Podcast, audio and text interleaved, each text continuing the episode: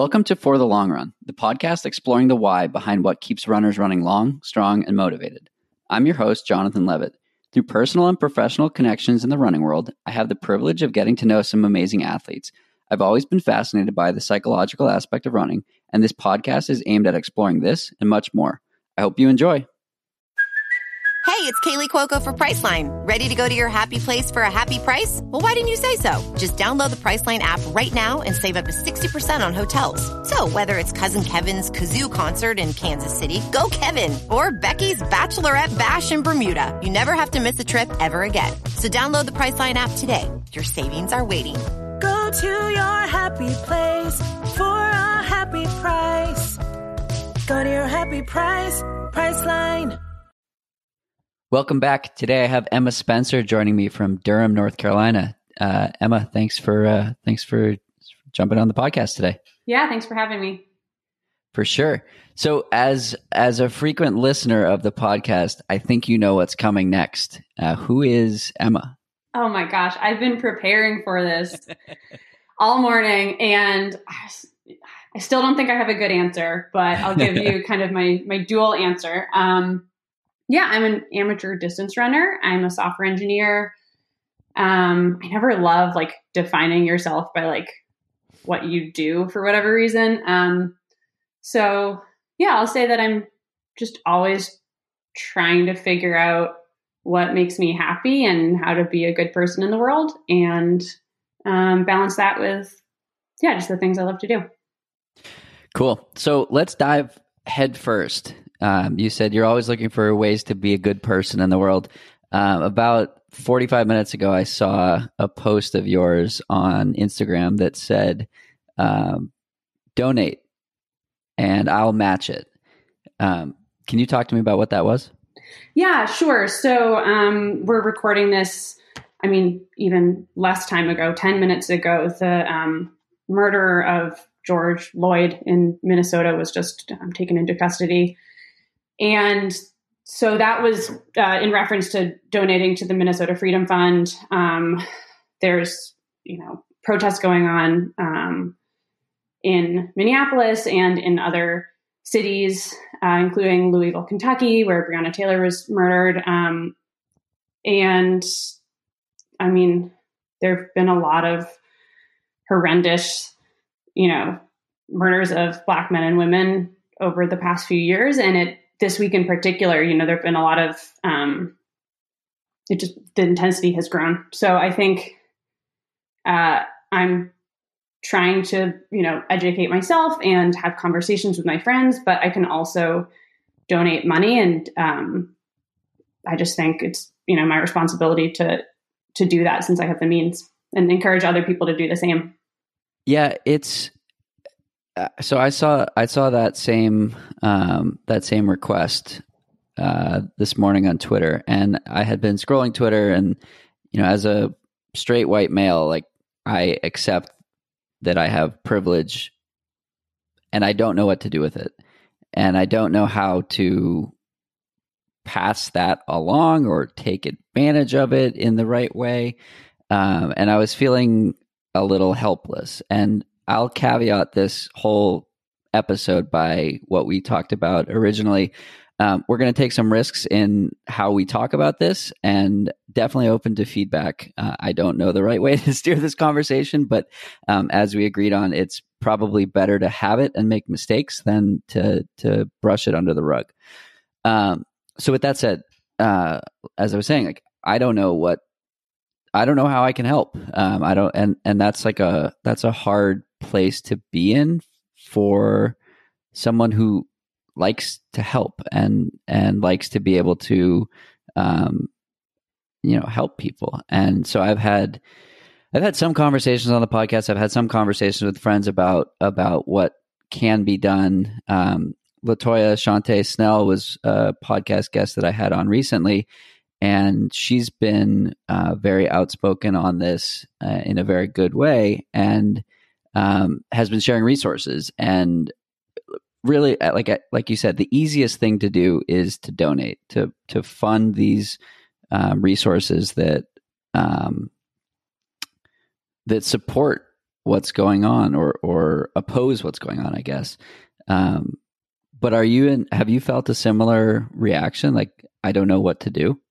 Yeah, absolutely. Um, and it's hard because you know I think it's on me to figure out what to do. Um, and um, I think incredibly appropriately, the a lot of the call to actions for um, white people like us is to listen and read and self educate. Um, and so I've been doing that, and um, yeah, I think it's the impulse is totally there to want to take action, and I think like us finding ways to take action is incredibly important, right? Like we can't leave the protesting and the you know making actual change of these systemic problems. We can't leave that to um, the people that are directly impacted by these broken systems. Um, but yeah, it's a total struggle. I, I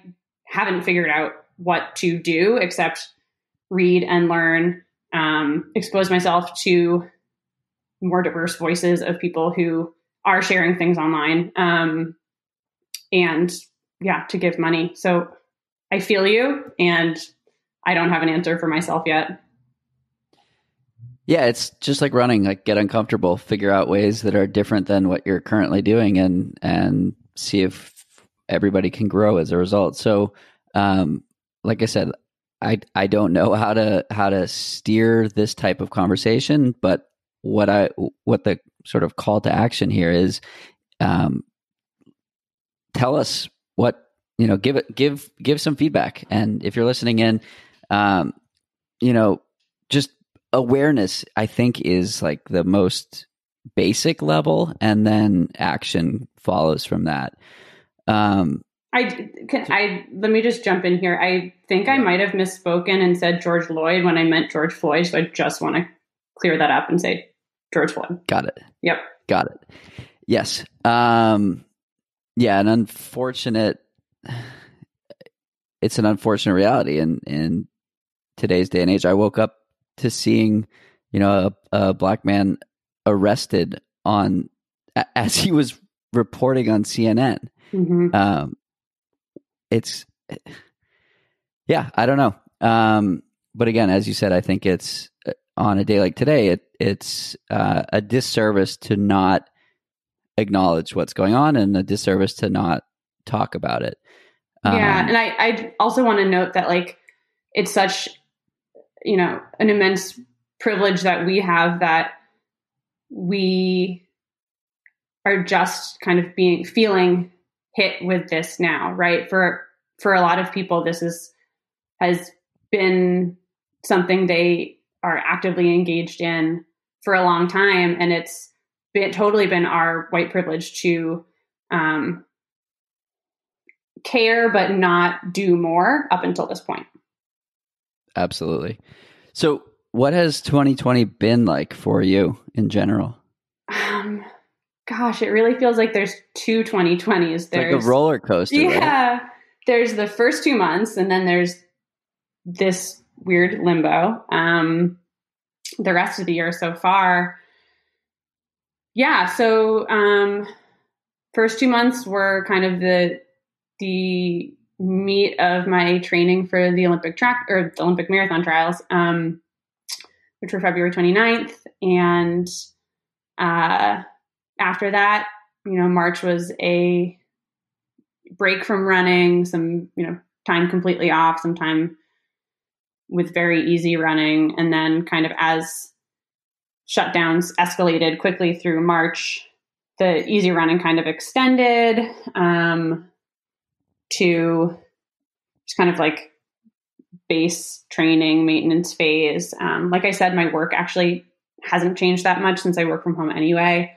Um, and my boyfriend's work changed, but he was still going in. He works in a hospital. Um, as a radiologist. Uh, so our, I mean, our day to day during during a lot of the, this lockdown, like, hasn't actually changed much. But obviously, my focus has shifted intensely from like two months of how do I maximize every minute of my day for work and running and going to the gym and like all the other things that need to happen has really shifted to oh, I just have all of this time. I'm not training that hard. I'm not, you know, occasionally I would go work somewhere out of the house. I'm not doing that. I'm not going to appointments, shopping, whatever.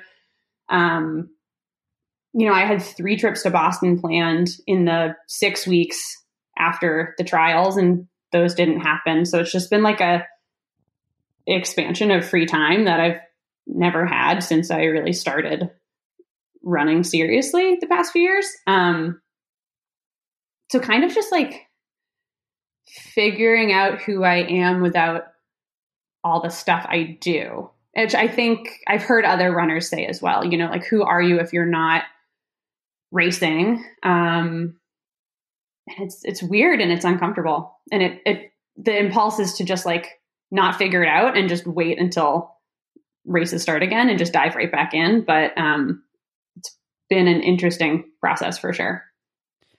Yeah, absolutely. Um, one of the questions that uh, our mutual friend Brian Kent had was, "What part of running gives you value, and and what is that? What is that value?" And so I think that's like right in line with what you're saying. Like you are a runner, but you're not training for anything, and and so I'm I'm definitely curious. And it, this is a, a question I've explored with a lot of recent guests, and something you know I've explored personally as well. Um, so I'm uh, I'm curious uh, what it is for you. I like that question a lot. Um, I Brian's very of, smart. I yeah. Oh my gosh! Shout out to Brian. He's just so thoughtful and insightful. Um, a lot of my running has been about building confidence and also about kind of um, proving to myself that I, I, I can do it and I can do it, you know, at a level that I think I can. Um, and so there's a, you know, with that comes competition. And so I, you know, I've seen people during this time with no races who are really feeling like they've reconnected with the spirit of running and why they love it so much and just running for the sake of it. And I totally would run six days a week if there were no races ever again. Like I do just really enjoy connecting with myself and connecting with friends on the run. But a big part of it is also the competing with myself and competing with others. And um, there's just something really great about that. You know, like women are not necessarily as um, told as much as men to see competition as a good thing um, and see, you know, aspiration as a good thing um, and really, really wanting something. And why do you, uh, why do you think that is? Um, well, we're we're taught to be, you know, the good girl and be accommodating and, um, you know, get along with everyone. And obviously, like, I would love to get along with everybody, and um, I like to think I get along with a lot of people. But there's, you know, you can there's a difference between being in a race situation and trying your best and trying to beat someone um, and you know like you can still be nice and and do that too um, so yeah i think it's just a conditioning thing we're really taught to um, appease and accommodate um, so but your original question of what sorry brian um, yeah, I don't know. So for me, it's a twofold thing of um, I do just really, really enjoy it. And it is definitely something that settles my mind every day. Um, but I also just love to see what I'm capable of. So what is it? So when did you realize that you were you were pretty good at it? Because you've gone you've gotten pretty fast. You got what a two thirty seven marathon to your name. Yep. Yeah. So I played soccer and like a little bit of lacrosse growing up. Um, I was always kind of the fastest one running up and down the field, but as soon as you like passed me the ball, I couldn't do anything with it. like no joke. Um, and yeah, so I always knew that I was like pretty fast. I was also really tall for my age, so that probably helped. Um, and then going into high school, you know, my sister had run um, track and cross country, and all my friends were signing up for cross country. So I signed up too. And like, I didn't even do middle middle school track. Um, running didn't actually seem that appealing, um, but my friends were doing it, and yeah, just over the course of that freshman cross country season, I think I took like three minutes off of my 5K time from like, you know, 24 minutes down to like 21 minutes. And um, I just really enjoyed it. I liked, you know, feeling like I was good at something athletic, which I had never really felt mm-hmm. that way before. Um, yeah, and the people were just awesome. And it just kind of grew from there. The more I actually like got in running shape for the first time, the the kind of better I got. And that's the great thing about the first time you get into running, no matter what age you do, like you see so much progress. It's incredibly motivating and really fun. Definitely. So I am um I I saw a photo of you pop up from the Olympic Trials Marathon and I just remember seeing you go by you know, half dozen times, was just with the biggest smile on your face. Can you talk about what that experience was like? Oh my gosh. I swear I didn't go more than five minutes without hearing my name or thinking I heard my name in the crowd. And I think almost every runner probably had that experience. The spectator atmosphere was incredible. Like the first three miles of that course, I couldn't i thought i was gonna my ears were gonna ring because it was just so loud. It was amazing. And so people come out there and you know it's obviously something that i spent a lot of years preparing for and a lot of months really preparing for and thinking about and stressing about um, and you know putting pressure on myself to have the race that i wanted. But also like you get to that weekend and you have dozens of friends who have traveled there to and family who have traveled there to watch you race and watch other people race. And it's just this like atmosphere of people who love running. And it is, mm-hmm. you know it you know such a missed opportunity to not at least in, enjoy that for what it is separate from however your race goes and however much it hurts and all that stuff. So i mean as painful as that race was to run with the wind and the hills and all, you know, it's a marathon, just like it was like a little hit of gratitude every five minutes of like, oh, there's the,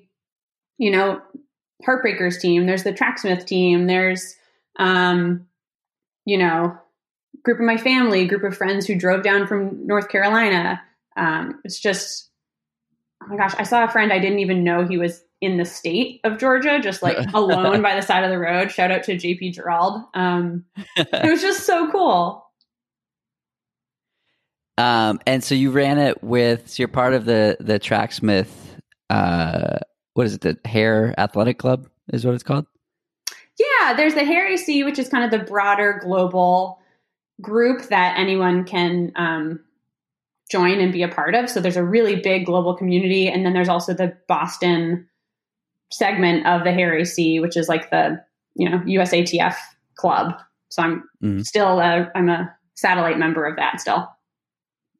So they they had what 150 people wearing their their singlet, which was pretty cool to see. Um, you know, against the sea of other uh, singlets and team names and all that stuff. So, what what was it like running with a group like that? Um, yeah. Oh my gosh, it was the coolest thing just to see so many people. I mean, whatever percentage of the women's field in particular in that same uniform. Um, I think it's just uh, makes me really proud to be on that team and see how much they're investing in the sport. Um, yeah, I don't know. It just it definitely makes you feel connected to the the other women in that uniform. Um, you know, you might not recognize someone, but you you see them in that top out on that course and it just gives you a little little smile. When did it get really hard on that day? It's a great question. Um, it my legs felt pretty cooked at mile 16. And in my experience, your legs shouldn't feel pretty cooked at mile 16 of a marathon. That's not a good day. Right. Um, Right. Yeah, I think, you know, it's a three loop course. It was so windy. Um, I think from the start, like, you know, or from like mile four, because you're running off all the adrenaline the first couple miles, it was clear it was going to be harder than normal. Um, and there were just a couple of the hills on the back half of that loop that even the first time you went up them, it was like, oh man, this is like, this is going to be really hard. Um, and I've got two more loops of this. Um, so the first loop felt pretty good. Second loop was hard, but I felt okay. Like I was still in control of it. And then, yeah, like early on, midway through, I guess it would, eh, so maybe like mile 17, like starting that third loop, my quads felt a little, little wobbly. um, and I felt like my body switched into that mode of like, you, this is the pace you're running. You can choose to run faster, but your body's not going to respond. Just like this is what's happening. Um, you know, best laid plans go to waste. You just kind of like whatever your race plan was for the rest of it. You, you know, you're not really in control. You're just like I'm, I'm doing what I'm able from here on out. So where do you go? Where do you go mentally in a place like that? How do you Um, how do you rein it rein it back in? I think I have a really good ability to just be in the moment. Um, whether that's in workouts or in races, just thinking about this is the mile that I'm in right now. This is what I'm doing right this minute. Um, and I, so I just kind of lock into like, let me just exist. and like, Mhm. how can, I, how long can I just like exist before I have to like remind myself that just like, no, just, just wait it out. Um, I always joke that like, okay, you can stop and walk if you, you know, fall over or if you puke. But until then, just like keep running. So just keep one foot in front of the other. yeah, yeah. It's really As nothing simple as that. nothing special, but I think just practicing it. Um, you know, I don't I don't meditate. I've tried and I always forget to do it, but it feels kind of like mindfulness of just like just observing for as long as Mhm. possible. Just kind of like observing where you're at, checking if your emotions about the situation are reflected in how your body feels and um yeah, just kind of like being and just waiting to see what happens. What's your least favorite workout? Oh my gosh. Least favorite workout. So I'm like not great at speed. Um I can get there. Like I I'm have, I'm very happy with my like 10k, 5k PRs. Like they're pretty good. Um but I have a really hard time like getting up to a pace that I probably should be running in anything under like 600 meters. um, so I would say, yeah, just anything speed related. Like there's something about the, like, the intensity of it or like the the feeling of trying really hard feels different to me than the feeling of trying really hard in like a 10 by mile Tempo. yeah. or like a tempo um i'm very comfortable and very used to a long marathon half marathon type workout and i'm much less used to the um the feel yeah just like kind of the feeling that comes along with working hard in that shorter stuff Will you use this time to refine that? Yeah, so this week is the kickoff of kind of a block of of speed work.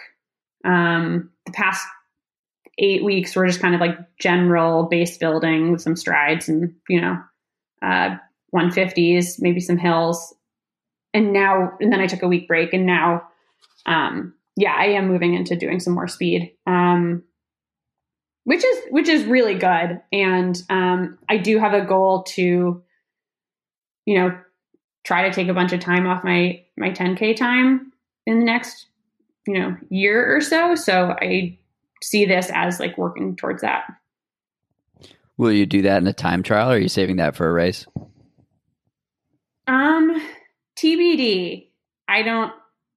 I don't know. Um, I would love to, you know, cross my fingers that there'll be some kind of track races end of the summer if possible. Um, my guess is those will just be closed and only open to the pros who really need, you know, need those The races for their yeah. careers and need the times. Um, but I haven't talked to my coach about kind of what the what the end game is with this training block. Got it. Another question from a former fellow North Carol. Uh, what's the what's the phrase? North Carolinian, North Carolinian. North Carolina. Somebody, fr- you got it. yeah, somebody from North Carolina, Erin Clark. Um, she wants to know, uh, and we just did a podcast last week, so that one that one was super fun. Um, how did you get your amazing perspective on healthy running, like prioritizing rest? Oh my gosh. I, first of all, I love you, Erin. Um, she just moved like two weeks ago and we miss her dearly already. Um, you know, I think I can always tell what the right thing to do is. And um, going back to, you know, women being conditioned as girls to be good, you know, growing up too, I, I was always like, I, I should do the right thing. I know how to do the right thing in school and in running. Um, and yeah, I just, I think I take a really logical approach to my running where I'm like, okay, well, you know, taking a rest day, like everybody knows it's the right thing to do. It's really hard to do, but um, I just kind of like make a decision and then like let that decision be what it is. Um, yeah. So, I mean, it's good and bad. I'm definitely driven by like feeling like I'm doing the, the quote unquote right thing. But I think when it comes to actual like physical training, it works in my favor. Yeah, it's interesting. I, I saw a paper that said that people who are um, intrinsically motivated are more likely to be injured and avoid rest and taking time off than people who are extrinsically motivated. So, like focused on goal, uh, like a race as a goal Hmm. versus like I just want to get better. And so I'm wondering where where do you fit on that spectrum of um, like where does the motivation come from?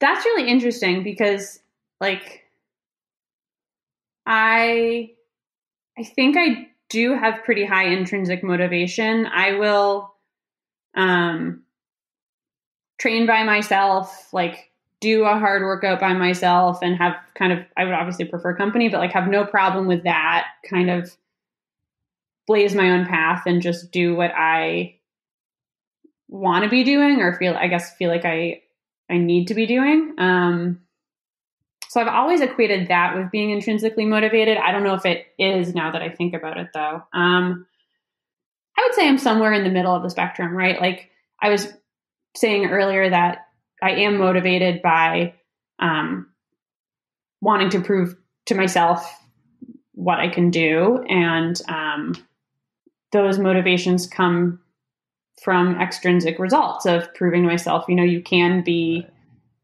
top whatever at this national level race. You can run whatever time. Um, but I also like the training more than the racing. So I think I'm I think I'm somewhere in the middle. Got it.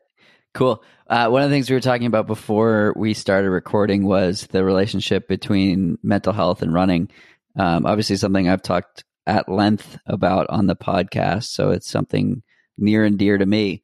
Um, I want to hear about your experience with mental health and how that has um, grown and evolved over the years.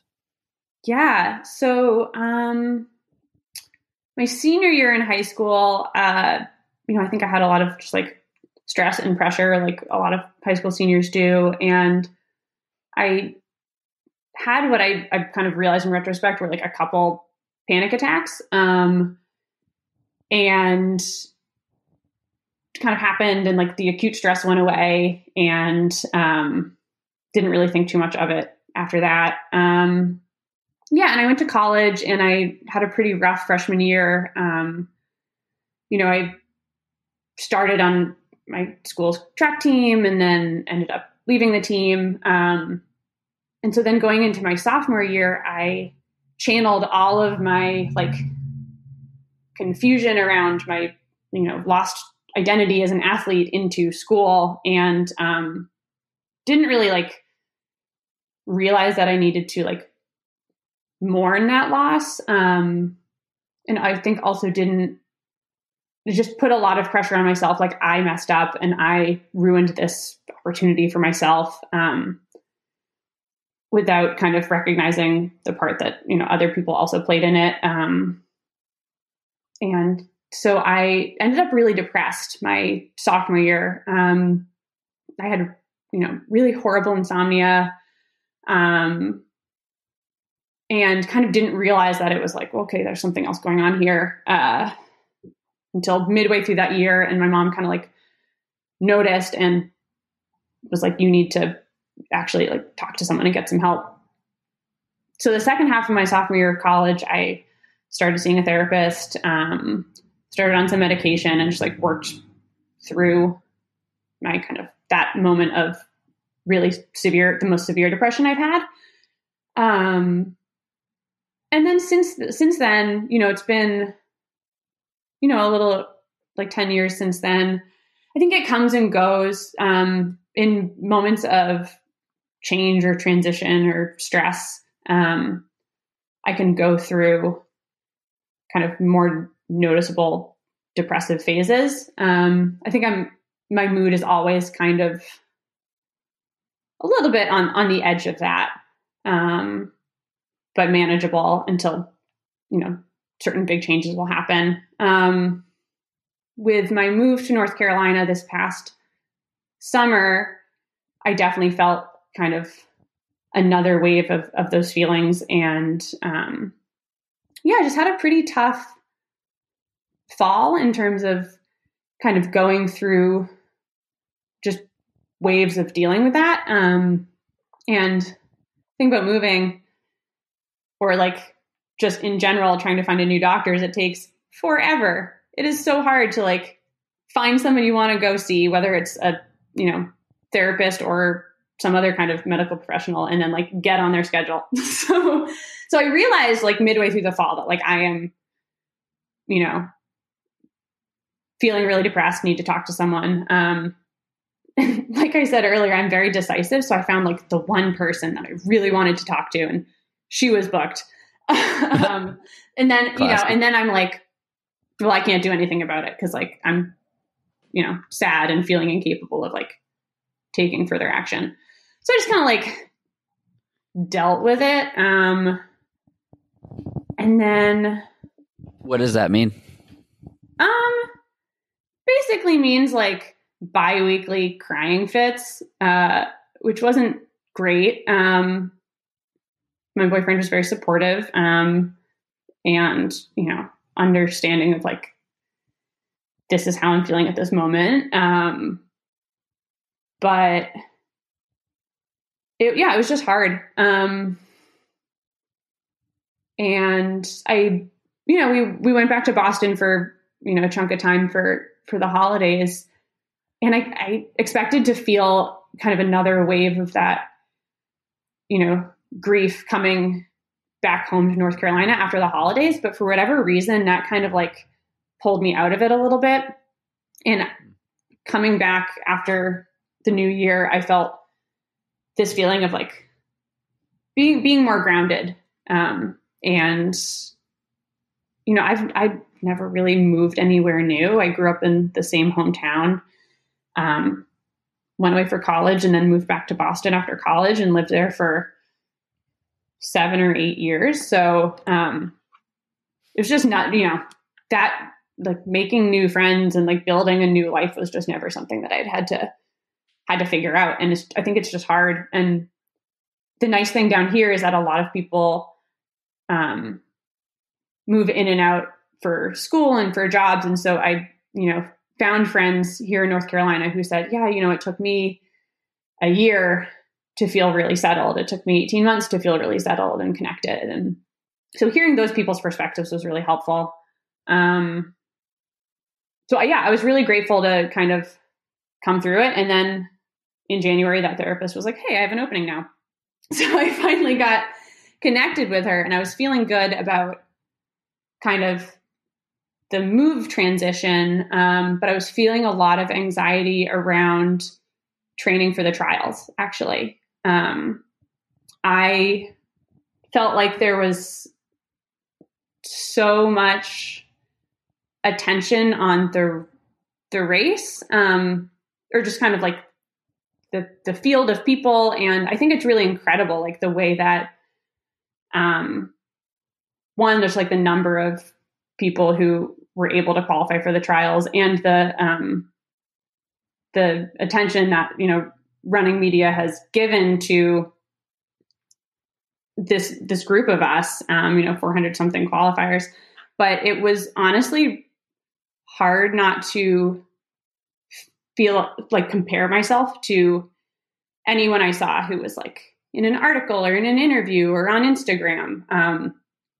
the just kind of that feeling of comparison was very intense for me because you're all training for the exact same thing and you're all, you know, you've achieved the exact same thing. And um, in my head, it was, it felt like a, I don't know what the word for it is, but like, it felt like everybody was being stacked up against each other in terms of like recognition and like validation by being publicly recognized, which is totally like the downfall of all like there's so many good things about social media and so like I'm truly so happy that there is this kind of like rebirth of like women's running that is totally rightfully getting the attention it deserves but it yeah it's just really hard to feel like oh wow, like where do I stack up?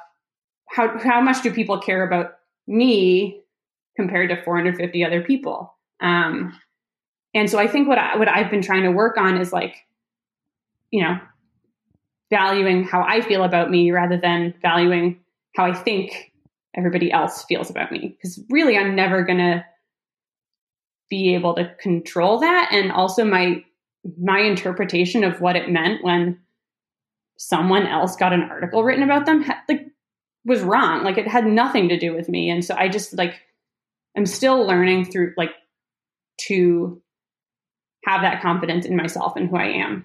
Um which feels so, so strange. you... yeah go ahead. No go ahead i was just saying it feels you know it feels so strange to say that at like age 30 that like i don't have that confidence um but you know whenever you got to confront it in your life, you got to confront it at some point. Yeah. So how did you rectify standing on the start line with 400 plus women around you um, in a race that was bringing you anxiety, knowing like, shit, the gun's going to go off and now it's a test? Yeah.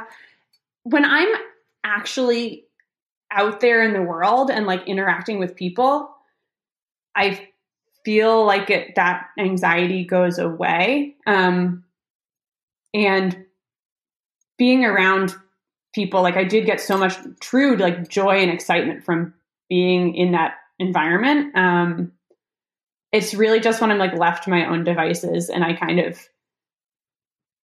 my brain like makes me feel completely isolated. Um, that it gets to me. Um, I do think that the the days leading up to the race, I felt pretty drained from from that kind of like comparison game, just because there's so much going on and like so much stress and like people everywhere, and it was just a really intense weekend. But um, yeah, actually like getting on the starting line and actually like you know seeing people who you know I'm friends with who live in other cities who were racing or you know people I've seen at other races, like that actually like brings me confidence and comfort for some reason. So probably something I need to figure out, but um at least like Is it something you talked about with your therapist? Um the difference between how I felt before the race and during the race isn't something we've talked about. So I now I do want to talk to her about that. But yeah, once I get to the starting line and once I get going, like I have a lot of confidence in my abilities. It's just like my like reptile comparison brain that really gets me beforehand. Why do you think that is? Uh, I think I, for, you know, temperamental reasons, just really care a lot about what people think of me. Um,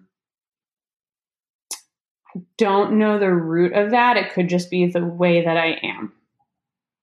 Um, and it could be like a part of a high achieving kind of, you know, academic career and whatever of just like everything is, you know, you know, your where you how you get into college or what your, you know, what grades you get depend on how people perceive you to be successful and um right. It's like a protectant mechanism. yeah yeah it's like okay well um i should yeah i don't know So how do you how do you use social media in a way that doesn't send you down those rabbit holes or or I think you were saying it sometimes it does.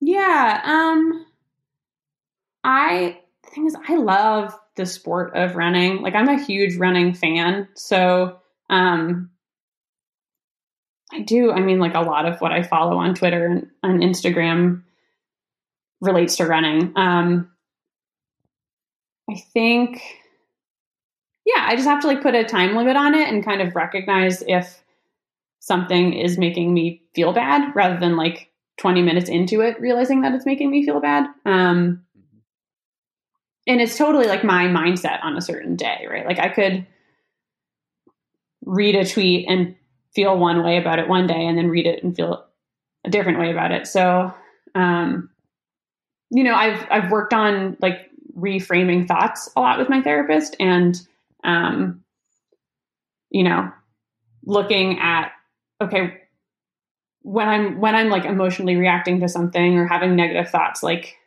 what are the facts? And just kind of like stepping back from it and you know reaffirming other things i know or um, just kind of changing my perspective on it. So i don't know. I just try to like i do have that timer on my phone where it you know tells me after an hour total of instagram time per day um, that i can't log in. Um, yeah. So just being conscious of, of what i'm consuming and also realizing that like it's on me if i'm reacting a certain way so like either unfollow or like you know keep on scrolling Yeah, that's that's like a powerful and super underutilized tool. I recently unfollowed a lot of people, and um, maybe not all of them were because of this reason, but like I'm like you, I'm turning thirty. I'm in a period of my life when everybody around me is getting married and um, having kids, and you know, I, like was for whatever reason, I I don't enjoy seeing that. yeah And it's it sounds like it sounds ridiculous to say, but like like if all you post about is your child, like I'm probably going to unfollow you because it's not it's not a and that's on me, but it's my it's my account and I can do what I want with it. Um and it's like I said, it's it sounds ridiculous to say, but like that's what I need to do for my own mental health around the use of social media and like not sending myself down rabbit holes where I know I shouldn't be going because my life is one way and I want it to be another. Mm-hmm. Right. And it's totally not a judgment on the other person. It's just like Right. how you're responding to it because of your like circumstances at the moment. Right. Now, if this um if this account is lots of dog posts, like that's aspirational in a different way. and I'm totally okay with it. So I don't know what that difference is, but uh, or what it says about me, but um anyways. Um couple more maybe lighter questions. Um another one from Brian Kent. He I'm going to have to start charging him for for his questions or maybe just uh, connect you two directly. I'm yeah, we kidding. can have a follow up private conversation. Your, so you're in um, you're in a pretty good uh, place in North Carolina in terms of the brewery scene. What's your what's your favorite beer? oh my gosh. Um I'm not going to pretend that I'm like a knowledgeable beer drinker. Um, and as a New Englander, I am partial to IPAs. Um, I was going to ask you an IPA person. of course, I'm from Massachusetts. But recently I've realized that hazy IPAs are a thing, and I'm really enjoying those. Um, okay. The Oskar Blues Brewery is a couple hours west of here, and we picked up a kind of mixed pack of beer from them a couple weekends ago, and I've been really liking whatever their hazy IPA is called. Nice. Which I don't know what that is. Um, it sounds delicious. I've been on a sour a sour beer kick for um, the past year. Interesting. So I enjoy the taste of a sour beer, but I wouldn't want more than like three or four ounces of it. So I I'm sort of similar. Like I like three quarters of it, and then the like the remaining quarter is like, all right, fine, I'll drink it too. But um, maybe it's just because of how cold it is, or the crispness wears off, or I don't I don't know what it is. But um, more research is definitely necessary. And do you are you able to eat and drink your sour beer at the same time? Like, does yes. it mess with the flavor? Big fan of doing both at the same time. Interesting. For me, it just feels like such a strong, fruity type flavor that I'm less inclined to like also eat my pizza. Interesting. Um, I I would much rather be like sitting outside, just enjoying this lovely sour beer, which I might do like very soon. Um, in the sunshine and you know not have it paired with food. But if it's paired with food particularly pizza even better. Okay. I'll try that out. Yeah it's again it's summertime so you know you can research this one and uh, take the time to, to spend uh, um, testing it out. Yeah. Well let me just hype an off brand it's not even beer willie's super brew i love it oh my gosh it's the most delicious drinkable can of summer fun. But definitely the ginger that one. That one's a hard kombucha. Yeah, right? I think you're right. So I, don't know what the. I have a very odd story on that one. I'm not sure that I can share it publicly, but we could talk about that one later. Oh my god. um, what do you wish you knew today? Sorry, what do you wish you knew when you started running that you know today? Ooh, I'm gonna have to think on that for a minute. Oh my gosh, I'm like totally stumped. What's uh, like what's a lesson you've learned like over and over again that maybe you don't yet know? Still thinking. It's it's not the it's not the rest day one because I know you're a prolific uh, rest day bragger. Yeah. What did I wish I knew? Um, love my rest day. I Okay.